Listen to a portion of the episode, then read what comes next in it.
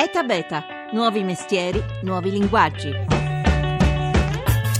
E se la prossima Google, la prossima Facebook, il prossimo successo planetario, anziché occuparsi di Internet, fosse un'azienda capace di concepire un nuovo modo di mangiare? E se questa idea nascesse proprio nel paese della buona tavola, il nostro?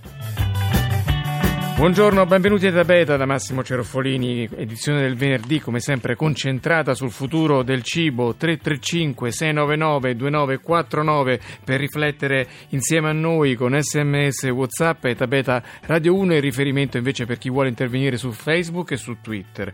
Un'azienda che rivoluzioni il mondo del cibo. Dunque è il sogno per molti aspetti, l'utopia inseguita da tanti giovani innovatori italiani decisi a capovolgere il mondo dell'alimentazione trasmissione. Per approfondire l'argomento do il benvenuto ad Antonio Gagliardi, che è un ricercatore del Future Food Institute di Bologna, che è un centro di ricerca che mette insieme corsi di educazione di rango universitario, ma anche un acceleratore, ossia una sorta di palestra per sostenere le start-up, le aziende dei giovani imprenditori e anche una fattoria sperimentale in campagna dove mh, è possibile applicare poi concretamente tutte queste tecniche, il tutto appunto all'insegna dell'innovazione del cibo. Gagliardi, buongiorno e benvenuto. Buongiorno, grazie. Allora, voi in questi giorni avete mandato alcuni vostri allievi in California, in Silicon Valley, per studiare in che modo si crea un successo internazionale come quello di Google o Facebook per poi dopo riprodurre gli stessi meccanismi nel mondo del cibo. Avete mandato proprio i vostri studenti a parlare con gli esperti di Google e di tante altre grandi realtà americane. Perché è molto probabile, secondo voi, che la prossima grande azienda capace di imporsi nel mondo venga proprio dal settore dell'agroalimentare? Per eh, tantissimi motivi e il tutto parte dall'educazione. E il punto principale per cui ehm, il cibo può essere la, la prossima grossa cosa, il, il, grosso impatto ambientale che si può creare con una piccola azienda che, che ha a che fare con l'alimentazione, col cibo, con la produzione alimentare, è la prossima grande cosa proprio perché bisogna ricreare dei, degli ambienti sostenibili nel mondo del cibo. E il tutto si fa a partire dall'educazione e, e dal fare le cose insieme soprattutto, quindi operare in comunità, scambiare competenze per poter crescere. Quindi mettersi in rete, scambiare le tecniche, capire in che modo si conquistano le esigenze, si intercettano le esigenze di tutta una, un'alimentazione che ormai riguarda 7 miliardi di persone e presto che arriveranno a 9 miliardi e le, voi andate esatto. a cercare tutti i fermenti innovativi in, lungo tutta la filiera alimentare, a cominciare dal campo. Quali sono le grandi innovazioni più attese nel mondo dell'agricoltura? Tutto parte dai cambiamenti de- del comportamento dei consumatori. Ormai c'è una grossa tendenza eh, verso un'agricoltura antica, eh, sapori antichi, grani antichi, eh, c'è un ritorno a queste cose e anche a livello di produzione eh, agricola c'è una grossa tendenza a ritornare a, a, sistemi di agricoltura non più massiva come funziona adesso o come noi possiamo immaginare ad esempio ehm, la California o l'America noi andando lì abbiamo trovato agricoltori che utilizzavano il metodo dell'agricoltura sinergica, per esempio. Che cos'è? È totalmente in controtendenza a come noi immaginiamo l'America.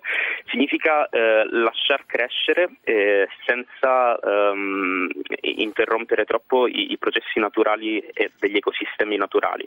Ciò significa che invece di coltivare un campo intensivo con una sola pianta, eh, creo, ricreo e lascio crescere un ecosistema fatto di piante piante, erbacce e, e anche animali che pascolano ne, negli stessi campi dove coltivo la verdura. E questo ecosistema genera intanto piante più forti e, e, il fatto che gli animali possono pascolare lì intorno e, aiuta a rendere il terreno più nutritivo per le piante. Ecco, questa agricoltura diciamo, di, di, ritorno al passato con, in chiave moderna si sposa poi con un'agricoltura più tecnologica, la cosiddetta agricoltura di precisione che tende a mettere sul terreno e sulle piante dei sensori come quelli di Arduino per monitorare lo stato di salute delle colture, ridurre l'uso dei pesticidi, magari con l'aiuto di droni che fanno da sentinelle nei campi per capire come stanno le, acque, le piante, se hanno bisogno d'acqua, se hanno bisogno di, di interventi specifici. Qui qual è la situazione? Anche in Italia si, si sta sperimentando molto in questo matrimonio tra l'antico e il nuovo, vero? Sì, assolutamente. Eh, qui si parla proprio di ritorno al futuro e l'unico modo per proseguire in avanti è riprendere le tradizioni del passato e in Italia siamo un po' dei maestri in questo. E, um, qui quanto riguarda l'agricoltura di precisione ci sono vari eh, esempi, ehm, come ad esempio eh, per frutto e calibit, che è un calibro per eh, calcolare la, la dimensione del frutto e, e, rendere più efficiente tutta la produzione. Quindi se io ho una mela posso sapere prima del, eh, del, della coltura, prima di raccogliere le mele, tre mesi prima posso sapere quale sarà la produttività del mio campo e quindi tenere ehm, tenere traccia di tutto quello che coltivo e rendere più efficiente la produzione. E poi, poi c'è, c'è, il Rural Hub in Puglia dove i coltivatori stanno, lavorano insieme agli hacker, pensate un po', fanno questo lavoro congiunto, l'antica sapienza del contadino insieme alle rivoluzioni, le intuizioni digitali degli hacker che eh, aiutano, indirizzano, mettono sensori e creano proprio valore aggiunto e grandi possibilità di non inquinare. Nel vino c'è qualche innovazione no. che si sente di segnalare dal suo osservatorio? Mm, riguardo al vino ci sono uh, diverse aziende, c'è, c'è, qualche startup che si occupa proprio di, del trasporto di vino e del delivery, quindi la consegna a casa a domicilio, che si chiama Winezone.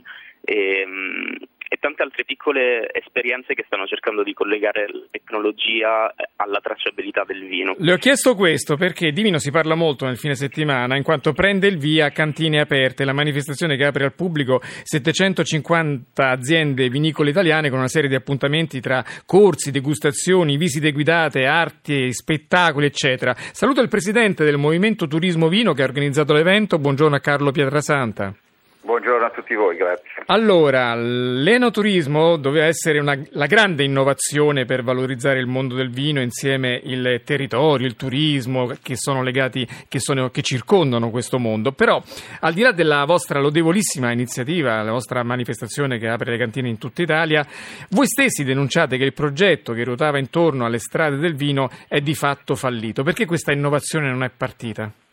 Allora, diciamo che l'innovazione è partita perché se pensiamo alle cantine 24 anni fa che non erano aperte, e erano chiuse, non c'erano delle locali di accoglienza, l'innovazione c'è perché dopo 24 anni abbiamo eh, aziende che hanno eh, creato locali di degustazione, hanno creato locali dove poter ospitare a dormire a mangiare le persone, hanno creato dei eh, relais chateau all'interno delle tenute in riva al mare o in, uh, nelle zone di montagna o nelle zone collinari del centro Italia, del nord e del sud. Quindi il, l'enoturismo ha fatto breccia e funziona ma solo perché c'è stata una grande capacità imprenditoriale. E infatti questo è il merito vostro, però, però, il sistema pubblico ha fallito diciamo, nell'appoggio che era necessario. Il pubblico ha fallito su tutta la linea eh, perché non ha capito la potenzialità del vino eh, sul discorso di promozione del territorio.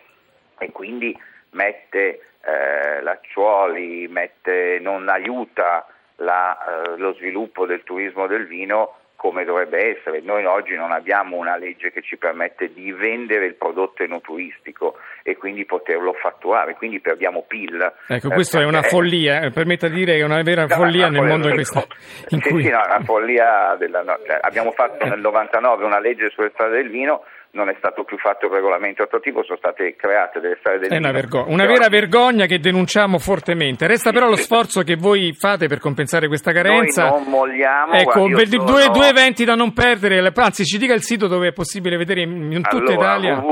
www.movimentoturismovino.it E ci dica un evento da non perdere? Ne non posso perché io sono un produttore anch'io e siamo Ok, bene, allora gra- andate sul sito del Movimento Turismo del Vino, vedete l'evento vicino a voi, non perdetelo perché è veramente una grande occasione di ehm, capire anche la nostra economia come può rialzarsi se diamo ascolto a queste realtà. Grazie, grazie al Presidente del Movimento Turismo del Vino, eh, Carlo Giovanni Pietrasanta.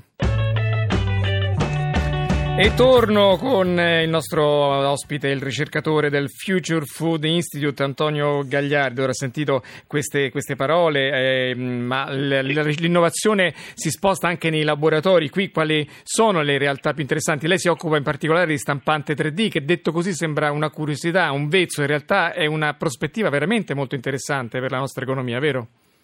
Assolutamente, perché si parla di personalizzazione e tracciabilità del, degli oggetti. La stampa 3D del cibo può essere una grande cosa, è un bel segnale del futuro, eh, perché in futuro, e, e lì sta andando tutta la ricerca, ci sarà la possibilità di produrre cibo eh, fatto di ingredienti, nutrienti fatti apposta per noi, personalizzati sulla persona e non su delle masse di persone.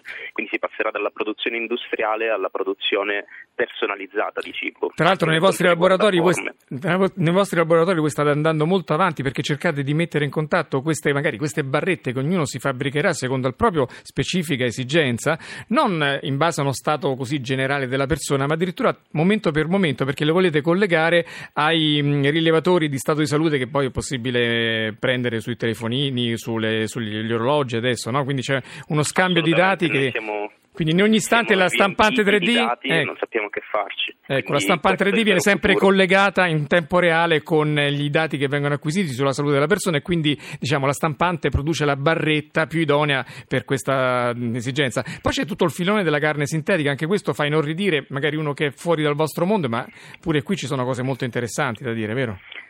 Sì, non solo la carne sintetica, ma anche il replicare in laboratorio diversi tipi di cibo che non sono sostenibili da, da far crescere all'esterno, perché la, la, produzione di carne magari in Italia non è un problema, però in America uh, o in nazioni con 500 milioni di persone eh, può diventare un grande problema. Eh, quindi voi stampate eh, sì. latte sintetico, ehm, ci sono varie start-up che stanno lavorando proprio su Ossia, questo. in sostanza vengono riprodotti in, in vitro i composti animali e vengono poi stampati stampati con la stampante 3D per dargli forme anche gradevoli e belle da vedere. E mh, su questo esatto. filone di ricerca di laboratorio si muove anche una start-up che ha, è stata la prima in Europa ad, ad aver creato una linea di alimenti per lo svezzamento che non ha nulla a che vedere con gli omogenizzati di tipo industriale e si comprano anche sul web. Sentiamo come ce la racconta la fondatrice Sonia Matteoni. Mamma Mamma nasce dall'idea di tre mamme, molto attente all'alimentazione per i propri bambini, che non avendo trovato sul mercato italiano un prodotto per lo svezzamento che le soddisfacesse, hanno deciso di farselo. Ai sei mesi di vita di un bambino, la mamma ricomincia a lavorare e il bambino inizia lo svezzamento. Fino ad ora in Italia si poteva soltanto scegliere, una mamma poteva solo scegliere se cucinare a casa o comprare l'omogenizzato. Noi abbiamo deciso di offrire una nuova possibilità, quindi una pappa completa, fresca, biologica, pronta in soli due minuti e che abbia abbia tutta un'ingredientistica studiata con contaminanti, nitrati, pesticidi, tutto a zero come vuole, come ci impone il Ministero della Salute italiano.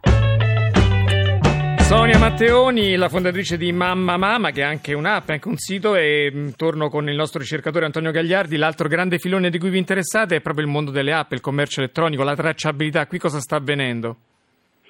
Beh, il mondo digitale, come dicevamo prima, è un mondo fatto di big data, quindi moli gigantesche di dati eh, e nessuno sapeva cosa farci fino a 5-6 anni fa.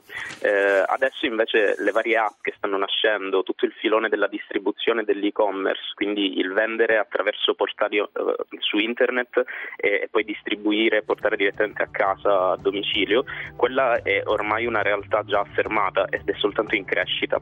La, la vera novità invece invece è l'utilizzare questi grandi dati attraverso degli algoritmi eh, che si chiama machine learning in gergo. Intelligenza eh, artificiale. parla di intelligenza artificiale, esatto. E, e ci sono varie start-up in tutto il mondo che stanno cominciando a trattarli, perché i dati fondamentalmente sono così tanti che una persona da sola non può processarli ed apprendere qualcosa da queste mole di dati, serve un algoritmo intelligente che possa processare questi dati e questo nella pratica significa per esempio processare tutta la bibliografia delle ricette che esistono, nella, che sono state scritte nella storia umana e, e da questo creare un'intelligenza che può proporre ricette che non sono mai esistite. E quindi ogni giorno avremo la nostra ricetta ideale a seconda di quello che ci dice l'algoritmo, ma sperando di, lasciarci spazio per la nostra fantasia. Grazie Antonio Gagliardi, ricercatore del Future Food Institute. E vi ricordo che da Beta aderisce alla campagna del WWF che dal 15 al 30 maggio permette di donare al numero 45599 le, la, la, una 2 o 5 euro per fermare i crimini di natura nel cuore del verde dell'Africa. In Africa vengono massacrati ogni anno 30.000 elefanti e oltre 2.500 esemplari di ogni, ogni mese. In alcune foreste africane sono scomparsi fino al 90% dei gorilla. 45599 per mandare sms. Non c'è più tempo per i saluti, da Massimo Cerofolini, noi ci sentiamo lunedì a tabeta.rai.it per riascoltare questa puntata.